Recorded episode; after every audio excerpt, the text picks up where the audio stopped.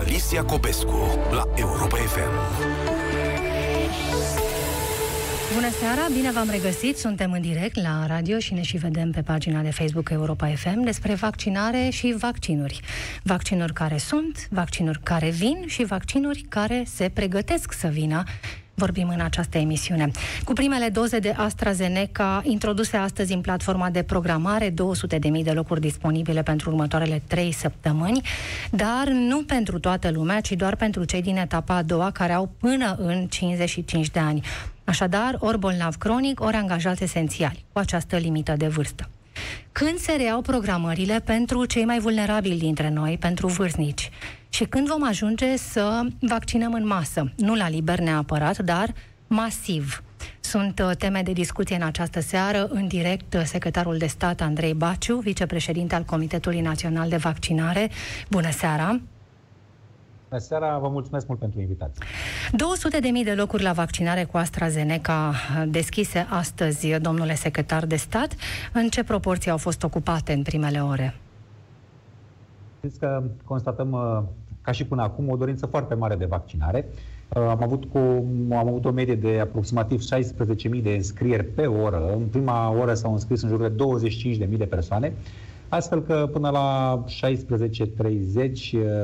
când uh, avem uh, ultima raportare, sunt în jur de 65.000 de persoane înscrise, bineînțeles, programările continuă pe toate canalele de programare și, dacă îmi uh, permiteți, aș, le-aș repeta pentru toți cei care doresc să se înscrie, bineînțeles cei care se încadrează, sunt eligibili pentru caracteristicile acestui vaccin care a sosit și care a ajuns în centrele de vaccinare, astfel că cel mai simplu este să se înscrie persoanele din etapa a doua pe platforma de programare, să fie accesând site-ul nostru vaccinare-covid.gov.ro, fie programare.vaccinare-covid.gov.ro. Pe de altă parte, oricând prin medicii de familie ne putem înscrie. Dacă nu, la fel, avem un call center unde să știți că este o armată, chiar aș profita să fac această uh, comparație. Este o armată de oameni uh, care răspund uh, de dimineața de la 8 până seara la 22 la un număr de telefon destul de simplu, de memorat, destul de intuitiv, 021 414 4425 și, sigur, acestea sunt principalele canale prin care ne putem programa. Acum mă spuneați de cele, într-adevăr, 220.000 de locuri care s-au deschis uh, și cred că este important să explicăm puțin și contextul, să explicăm care este situația de moment. Ne aflăm în etapa a doua de vaccinare. De ce avem etapă? În primul rând, cred că este esențial să înțelegem de ce a fost necesar să facem aceste etape și cum au fost ele gândite. Au fost necesar să gândim niște etape pentru că avem doze limitate. Vedem că vaccinurile care Uh, și știam chestia asta chiar înainte să primească autorizație. Au un foarte mare avantaj și au un foarte mare beneficiu din punct de vedere medical, cu eficacitate mergând până la 95%. Însă, pentru primele săptămâni, pentru primele luni de zile, toată planeta se confruntă cu o, un stoc, o capacitate de producție a companiilor producătoare de vaccin limitată. Pe cale de consecință, vedem că avem doze limitate de vaccin în, uh, pe care trebuie să le utilizăm cât mai eficient cu putință. De fapt, Asta. domnule secretar de stat, cred că România au înțeles foarte bine de ce este necesar să existe etape și de ce să încadrăm în etape anumite categorii uh, de beneficiari. Mai degrabă o întrebare ar fi de ce etapa a doua cuprinde atât de multe categorii când noi avem atât de puține vaccinuri. Adică dacă e să mă uit la situația la zi, până în acest moment au fost vaccinați mai puțin de 300 de mii de pensionari, deși uh, de persoane peste 65 de ani, deși prioritatea zero după ce uh, au fost vaccinați angajații din sistemul medical era tocmai această categorie. Sigur că uh, aici există și ne putem uita la cifre, însă trebuie să le privim un ansamblu. Și în România vaccinarea este voluntară, vaccinarea nu este obligatorie, deci uh, noi am creat un mecanism care să se respecte în etapa a doua, tocmai prioritizând persoanele mai fragile, persoanele vulnerabile, fie că vorbim de vârstnici, fie că vorbim de persoane cu diverse boli cronice. Astfel că din toate dozele disponibile pentru vaccinare, numai, 75, numai 25% sunt alocate pentru personalul esențial, restul de 75% fiind alocate pentru persoane, fie persoane vârstnice peste 65 de ani, fie persoane cu boli cronice. În această Însă, socoteală, dacă îmi permiteți, intră da. și vaccinul AstraZeneca, pentru că el, fiind destinat doar persoanelor până în 55 de ani, este clar că va dezechilibra un pic acea proporție despre care vorbiți, 75% vârstnici, 25% esențiali. Să știți că aici uh, este o chestiune de moment, într-adevăr, acest vaccin. Pentru moment, recomandarea venită din partea Agenției uh, Europene a Medicamentului către Comisia Europeană, care a dat autorizația condiționată de punere pe piață, a fost o recomandare pentru categoria de vârstă de 18-55 de ani pentru acest moment. Pentru că dorința tuturor, și aici cred că este esențial să explicăm, uh, așa stau lucrurile astăzi, când vorbim. Însă, cel mai probabil, lucrurile se vor schimba în săptămânile următoare pentru că, tocmai pentru, știm că are o, o eficiență și uh, uh, pentru alte categorii de vârstă, însă tocmai pentru a garanta și a menține acest principiu prin care toate autorizațiile emise de către uh, instituțiile de la Bruxelles au toate argumentele științifice, pentru că nu exista un număr suficient de mare de persoane încadrate în studiile clinice peste 55 de ani, asta a fost decizia pe care a luat-o România. Însă, pe măsură ce studiile clinice avansează, în cazul AstraZeneca și cu alte grupe populaționale, Uh, în cazul um, Pfizer, BioNTech și Moderna, pot să vă spun că există în desfășurare studii care se desfășoară pe uh, populații pediatrice, 12-18 ani. Deci, ușor, ușor, vor fi lărgite recomandările pentru vaccinurile care s-au dovedit deja eficiente pentru o categorie mai limitată. De altfel, Dar, în urmă cu o oră doar venea această informație că Absolut. experții Organizației Mondiale a Sănătății recomandă acest vaccin și persoanelor uh, de peste 65 de ani. Probabil că va fi Absolut. nuanțată această recomandare oricum, ea e doar o recomandare până când nu avem uh, un aviz din partea autorităților europene, uh, nu schimbăm nimic, nu-i așa?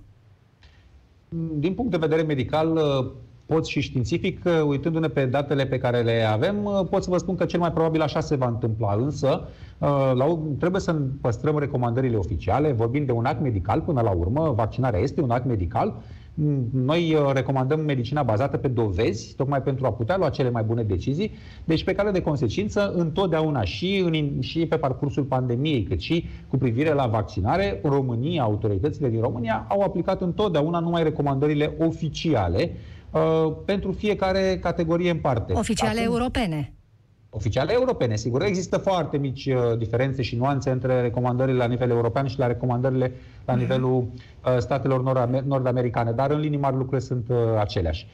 Vom aștepta să vedem, dar pot să vă spun că cel mai probabil în viitorul imediat apropiat vor apărea și alte extindere ale indicațiilor sau ale recomandărilor cu privire la aceste, Bun. Uh, cu privire la vaccine pe care le avem și am enumerat doar două, trei dintre acestea. Uh, domnule Baciu, explicați-ne uh, un pic declarația ministrului educației de astăzi, Sorin Câmpeanu, imediat ce a ieșit, cred, de la, de la vaccinare, de la rapel, spune și citez, am stabilit împreună cu coordonatorul campaniei de vaccinare ca, încă din a doua jumătate a acestei luni, deci de săptămâna viitoare, practic, personalul din învățământ va avea o prioritate sistemică în cadrul procesului de vaccinare.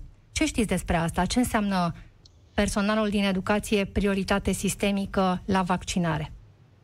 Într-adevăr, aici cred că este o, o prioritate care uh, are totuși uh, și trebuie să fie tratată special. Educația este, practic, uh, pilonul central al oricărei societăți moderne dezvoltate și vedem că condițiile pandemice din ultimul an de zile au făcut ca aceasta să desfășoare predominant într-un mediu online care admitem cu toții, nu are nici pe departe performanțele scontate. Și atunci trebuie să fie ca activitate o prioritate. Vaccinarea da, cadrelor didactice, prioritate sistemică, veți schimba aici, ceva în programare? Aici, aici, da, aici mai vreau să, ce vreau să vă spun este următorul lucru, că vom uh, veni cu precizări uh, în perioada imediat următoare, cu precizări mai exacte, însă aș vrea să fac o mențiune pentru că este important acest lucru. Să știți că deschiderea uh, școlilor nu a fost condiționată ca relație de cauzalitate principală de vaccinare și chestia asta nu s-a întâmplat absolut nicăieri. Uh, în controlul uh, evoluției și dinamicii pandemii, pandemiei avem câteva instrumente.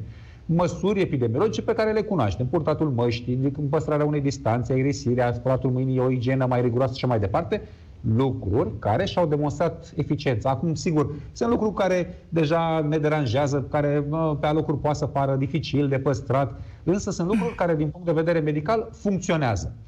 Nicăieri nu s-a pus această relație directă de cauzalitate de vaccinare, pentru că, cel puțin pentru aceste zile, pentru aceste momente, nu există o capacitate așa uh, de mare de producție pentru a înfăptui acest lucru. Și atunci, sigur că trebuie cumva prioritizat, dar așa cum am spus, o să venim cu uh, clarificări în zilele imediat următoare. Păi stați un pic, asta ne-a, ne-a mirat și pe noi, pentru că timp de două săptămâni de când am aflat că se vor relua cursurile fizic în școli, Um, coordonatorul campaniei de vaccinare spunea nu va exista un flux separat pentru cadrele didactice, vor face parte din categoria angajaților esențiali, la fel ca alte 8 sau 9 domenii uh, de activitate și nu se schimbă nimic din acest punct de vedere. Iar astăzi Ministrul Educației spune, citez, împreună cu coordonatorul campaniei de vaccinare am stabilit ca încă din a doua jumătate a acestei luni, personalul din învățământ să aibă o prioritate sistemică în cadrul procesului de vaccinare.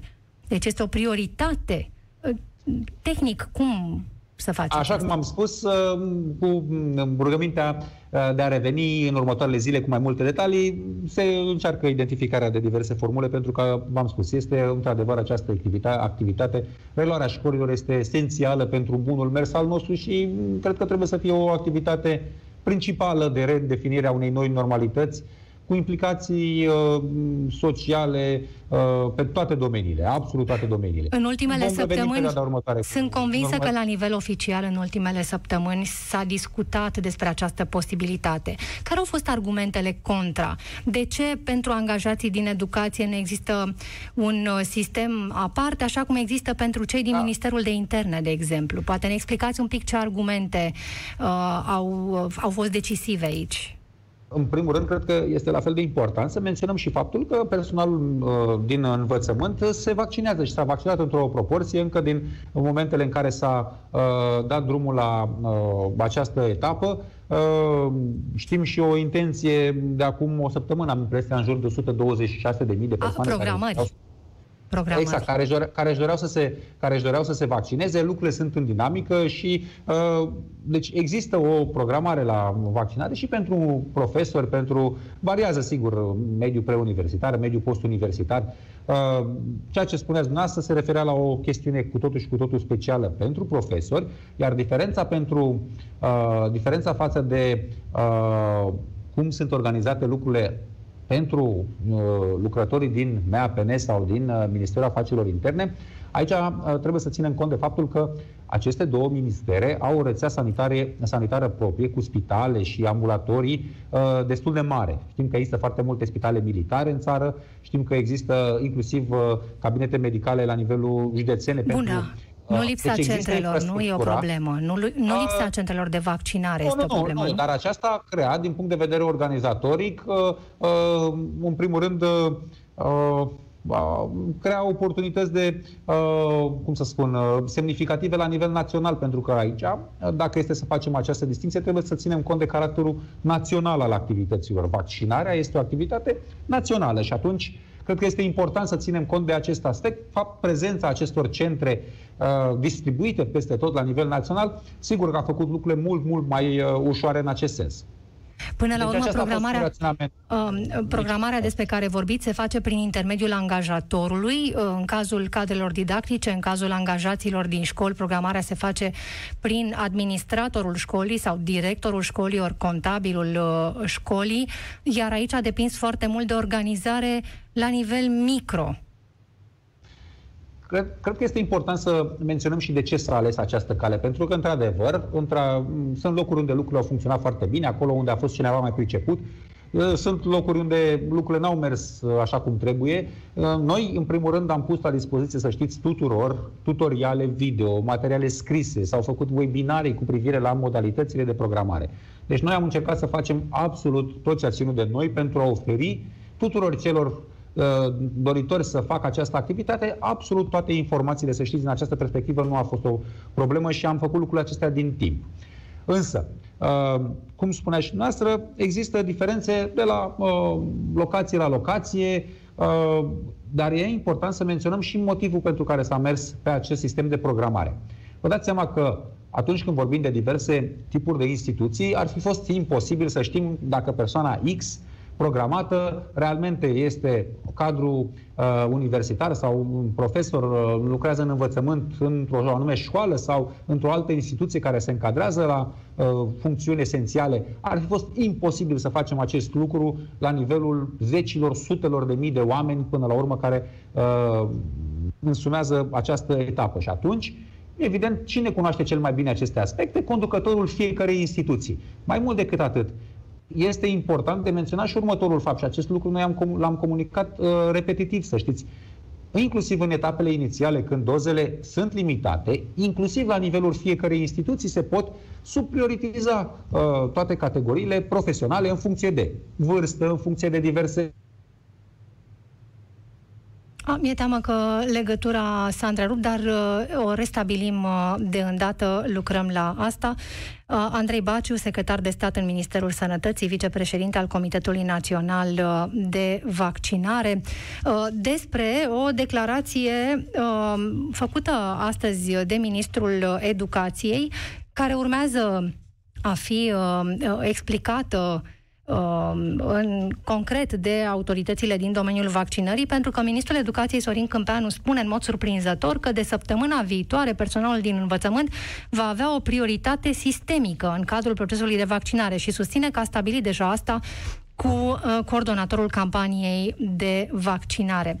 Vă reamintesc uh, informația acestei zile, redeschiderea programărilor pe platforma de vaccinare, de această dată pentru uh, vaccinurile AstraZeneca. Sunt vaccinuri pentru persoane de până în 55 de ani. Atenție cu un rapel la 8 săptămâni, recomandat de, uh, de specialiști, Uh, de uh, producător. Așadar, cei care se vor vaccina la acest sfârșit de februarie, început de martie, vor avea apelul în a doua parte a lui aprilie, începutul lui mai. Cred că am restabilit legătura cu secretarul de stat Andrei Baciu. Ne auzim? Da, eu vă aud, mă auziți? Uh, da, sigur, acum totul merge perfect. Spuneți-ne, vă rog, uh, din ce văd uh, din datele pe care le-ați dat publicității apropo de programări pe platformă, programările sunt făcute până pe 17 aprilie, iar în acest moment sunt închise, practic. Adică dacă nu faci AstraZeneca, dacă nu te încadrezi pentru a face AstraZeneca, în acest moment nu te mai poți programa. Uh, vin între timp destule vaccinuri cât să se mai poată programa și alții în săptămânile următoare sau de pe 17 aprilie încolo abia se vor mai putea face uh, vaccinări pentru celelalte, uh, cu celelalte vaccinuri? Ce e important și aș vrea să menționez încă din capul locului este faptul că toate dozele de vaccin pe care le primim, noi le dăm către centrele de vaccinare și încercăm să avem o campanie de vaccinare cât mai accelerată care vine, se suprapune cumva și o dorință în acest, a populației în acest uh, sens. Lucrurile s-au desfășurat uh, destul de eficient, am putea să spunem. Uh, sunt analize făcute la nivel european, la nivel mondial.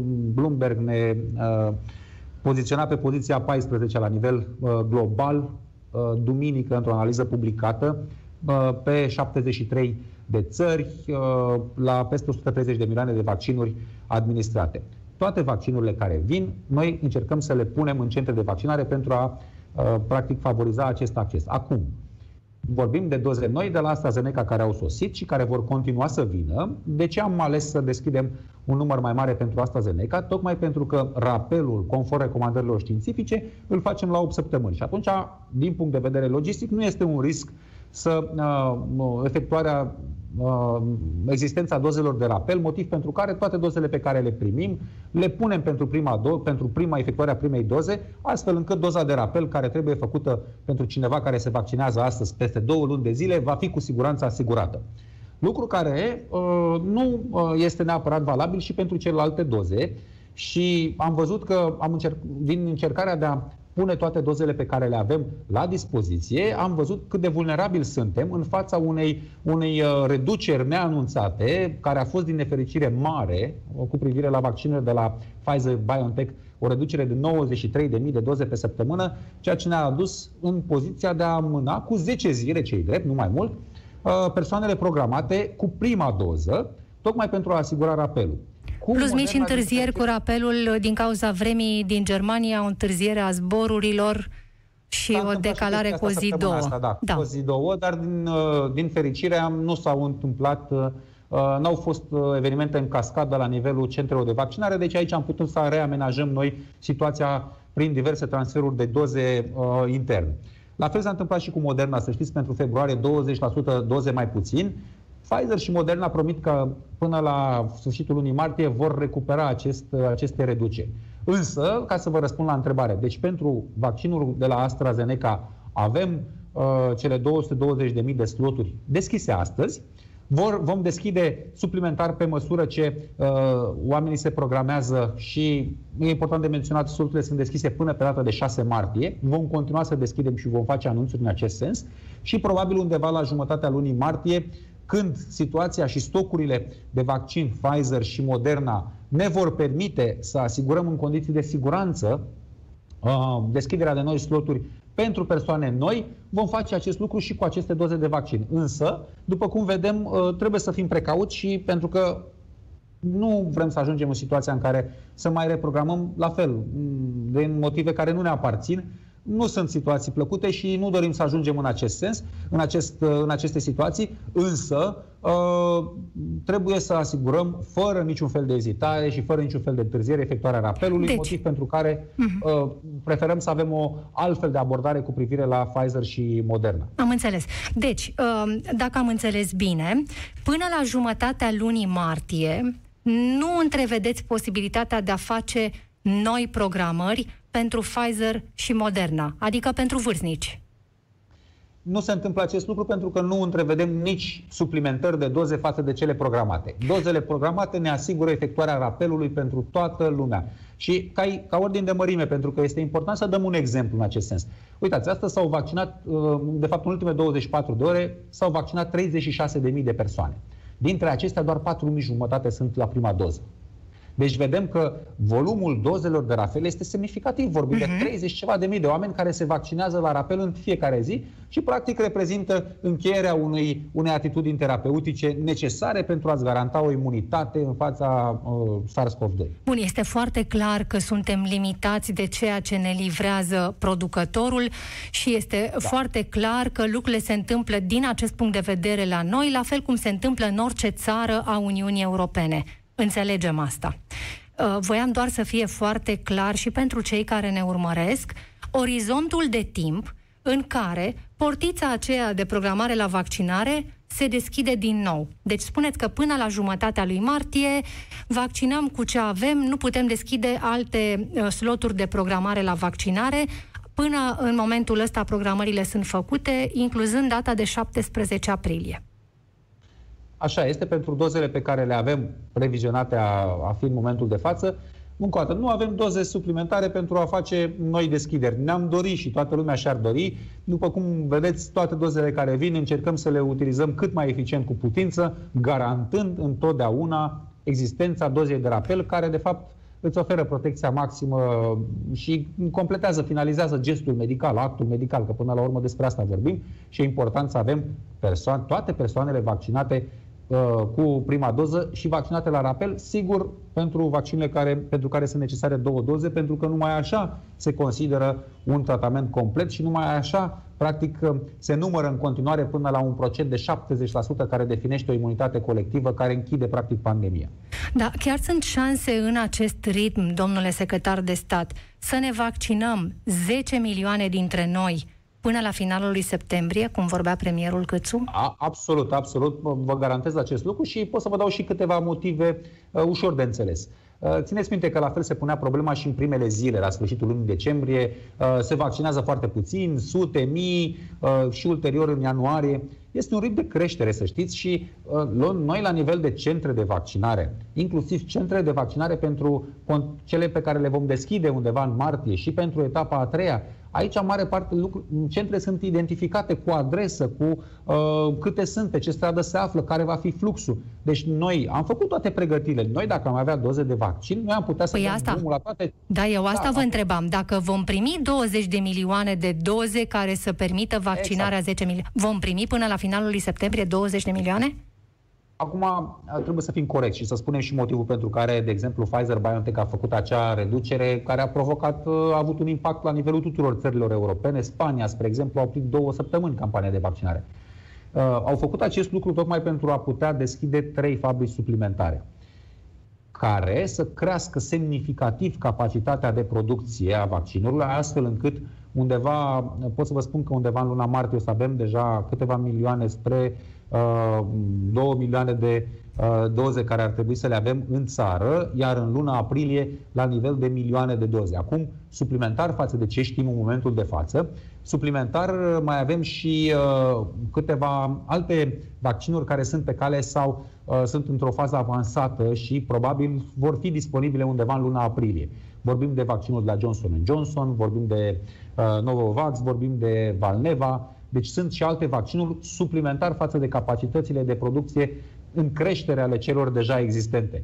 Deci, aprilie, mai, probabil vorbim de câteva milioane de doze de vaccin care vor sosi pe lună în țară uh, și probabil și aici vom face trecerea la ultima etapă, etapa a treia, în care practic să accelerăm la maximum uh, campania de vaccinare. Depinde mult, să știți, și de câte vaccinuri vor primi autorizație și de indicația uh, fiecărui vaccin în parte. Uitați, cazul cel mai uh, elocvent, cel al vaccinului produs de AstraZeneca, care, deși va veni în cantități mari, deși este destul de accesibil, pentru moment nu are recomandări pentru persoanele vârstnice. În funcție de ce decideți când începe etapa a treia? Când, practic, nu vor mai exista uh, priorități ierarhii și toată lumea va, se va putea vaccina la liber? Va fi, cred, uh, la fel cum a fost și tranziția de la etapa 1 la etapa a doua, va fi un moment care va fi, de fapt, o îmbinare de doi factori importanți. Numărul de doze care sosesc și numărul de programări pentru etapa, uh, pentru etapa a doua. Evident că în momentul în care există un surplus de doze care față de numărul de programări pentru etapa a doua, se deschide automat și etapa a treia, ultima, moment din care se vor putea programa și cei restanți din etapa a doua care vor dori să se vaccineze și care au fost încadrați în etapa a doua sau cei care uh, teoretic fusese încadrați în prima etapă, vorbim de personalul medical. Deci, în momentul în care trecem la a treia etapă, lucrurile vor fi deveni deschise pentru absolut toate, toate persoanele. Dar va fi cel mai probabil o îmbinare de, doi, uh, de aceste două elemente, numărul de doze sosite, numărul de doze care sosesc în, uh, într-o anumită perioadă și numărul de programări din etapa a doua. Uh, dați-mi voie ca să înțelegem un pic un element concret. De exemplu, în acest moment putem să rotunjim da, și să spunem că un milion de români sunt vaccinați. Putem spune asta? Nu sunt încă un milion de români vaccinați. Vorbim de aproximativ 670.000 de persoane vaccinate astăzi. Uh, sigur... Uh, Cu două doze. De, nu, vor, nu, nu, nu. Vorbim de, vorbim de o... Uh, nu, nu, nu. Vorbim de, practic, uh, 300.000 de persoane vaccinate cu prima doză și uh, 270.000 uh, 370.000 cu, doua, cu a doua doză, da.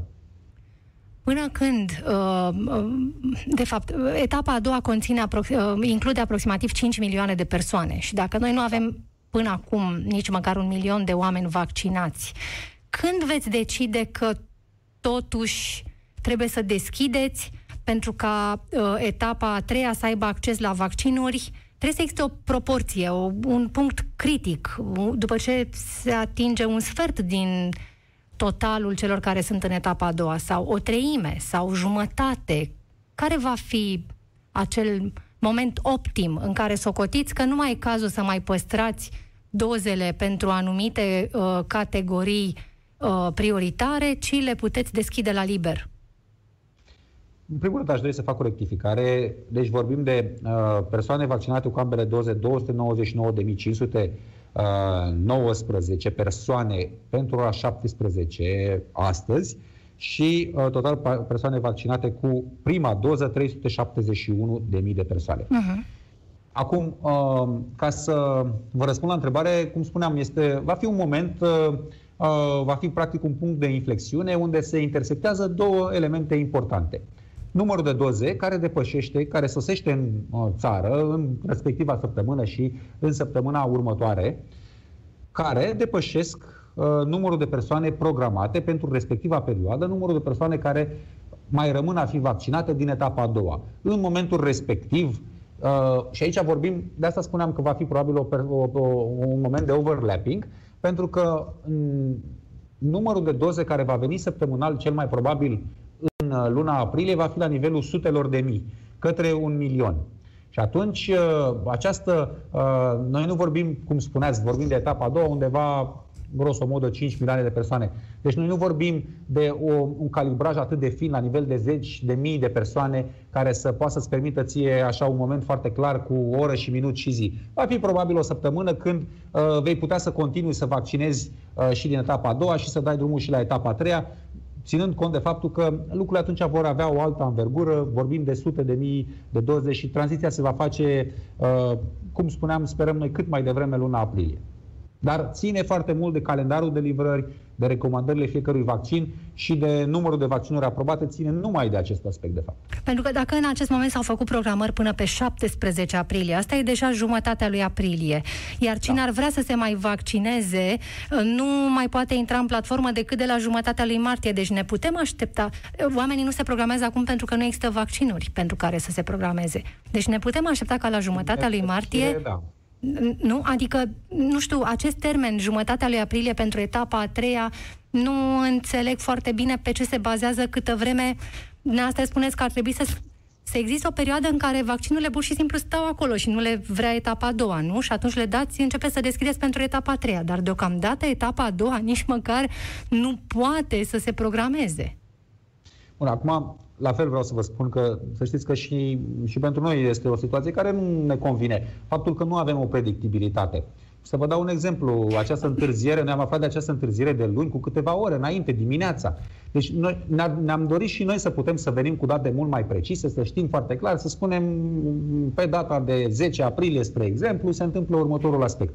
Nu avem aceste date din nefericire, nu le are nimeni în Europa. Tocmai de aia surprinde, care... știți? Tocmai de aia surprinde acest jumătatea lui aprilie vaccinuri la liber, când noi acum vedem Dar că... Nu, nu, i-am dat un exemplu teoretic, nu am spus-o. Nu cifră, sunteți nu... primul care spune asta, adică Pe estimările pe care le avem, da, pe estimările pe care le avem, vorbim de luna aprilie și vorbim de estimări. Ne-am dorit să avem date precise și noi și celelalte țări, să știți, din Uniunea Europeană. Este o chestiune care se discută foarte des și este realmente un punct de extremă importanță, necesitatea de a avea o predicție mult mai clară, cel puțin la nivel de 2-3 săptămâni, tocmai pentru că este o activitate complexă și oamenii, pe bună dreptate, își doresc să știe din timp un orizont de timp mult mai clar. Domnule, eu pot să mă vaccinez peste 3 săptămâni sau peste 2 săptămâni se întâmplă ceva nu are nimeni la nivel european date mai mult de cele pe care le comunicăm și ați văzut că avem o transparență și încercăm să dăm dovadă de transparență maximă. În fiecare marți, când avem uh, conferința de presă la guvern, prezentăm ultimele date la virgulă pe care le avem, inclusiv cu privire la numărul tranșele de vaccin pe care, uh, care uh, uh revin României, dar, așa cum am spus, ați văzut că se întâmplă modificări uh, de la o oră la alta, le aflăm și în momentul în care le-a aflat, uh, e o chestiune de minute până le transmitem și noi public. Așa se întâmplă în toată Europa, să știți. Da. Motiv Acum, pentru care vorbim de estimări. Ceea ce noi credem că nu se întâmplă decât la noi este faptul că tot primim semnale că anumite persoane se programează telefonic direct la direcțiile de sănătate publică, uh, fără să fie întrebate mm, pe ce bază ar fi incluse în această etapă a doua. Uh, nici uh, de boală cronică, nici de categorie unde lucrează ca să reiasă de acolo că ar fi într-o categorie de, de esențiali, cum li se spune. Cum puteți să aduceți un pic de fermitate în povestea asta? Cred că e important totuși să clarificăm. Deci, în primul rând, telefonic nu se pot programa persoane care desfășoară activități esențiale. Practic, instituțional, instituțiile respective nu se pot programa telefonic.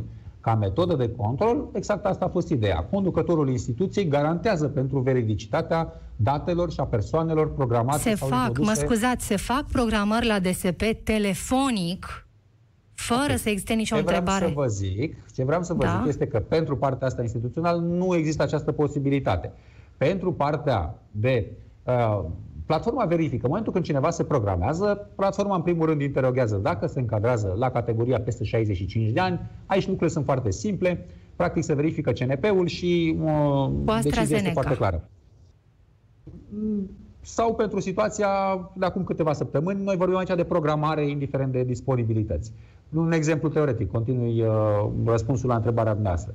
Însă, pentru persoanele care, desfăș- pentru care se declară și se programează ca aparținând categoriei de persoane vulnerabile cu boli cronice, să știți că platforma de programare este conectată la baza de date a uh, Casei Naționale de Asigurări de Sănătate, unde sunt declarate toate, mă rog, este o evidență a persoanelor cu boli cronice. Bol cron- o boală cronică ce înseamnă de fapt?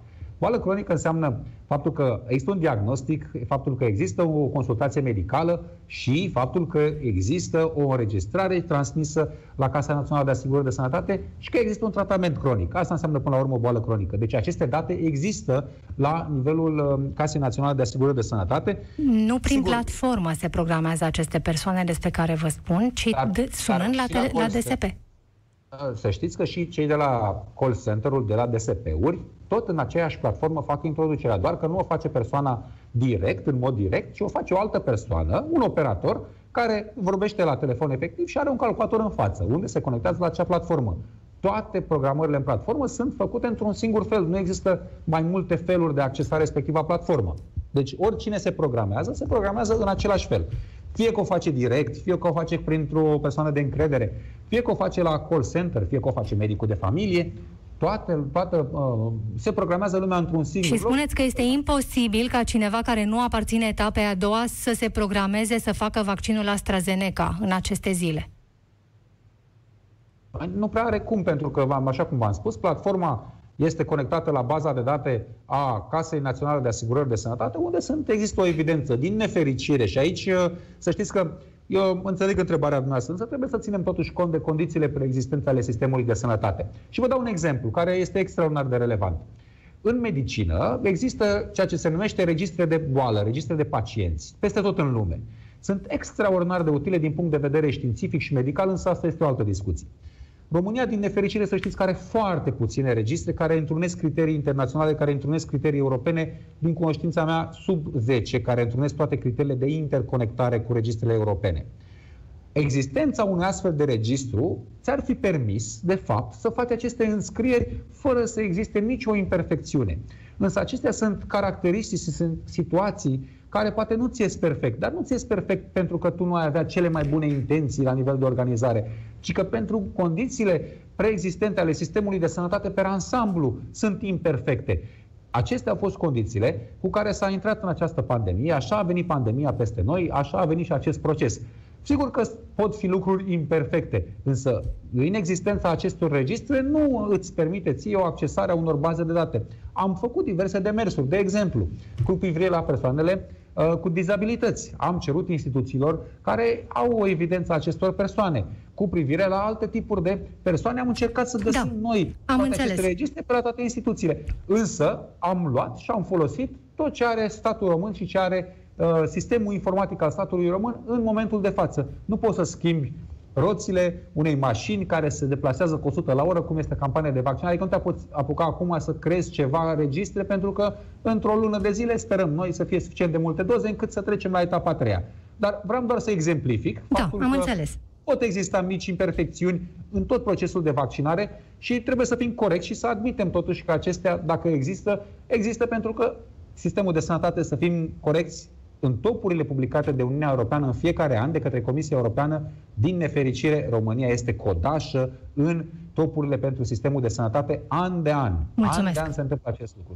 Mulțumesc, Andrei Baciu, secretar de stat în Ministerul Sănătății, vicepreședinte al Comitetului Național de Vaccinare. Final de Piața Victoriei și vă mulțumesc pentru atenție. Știrile peste câteva momente doar.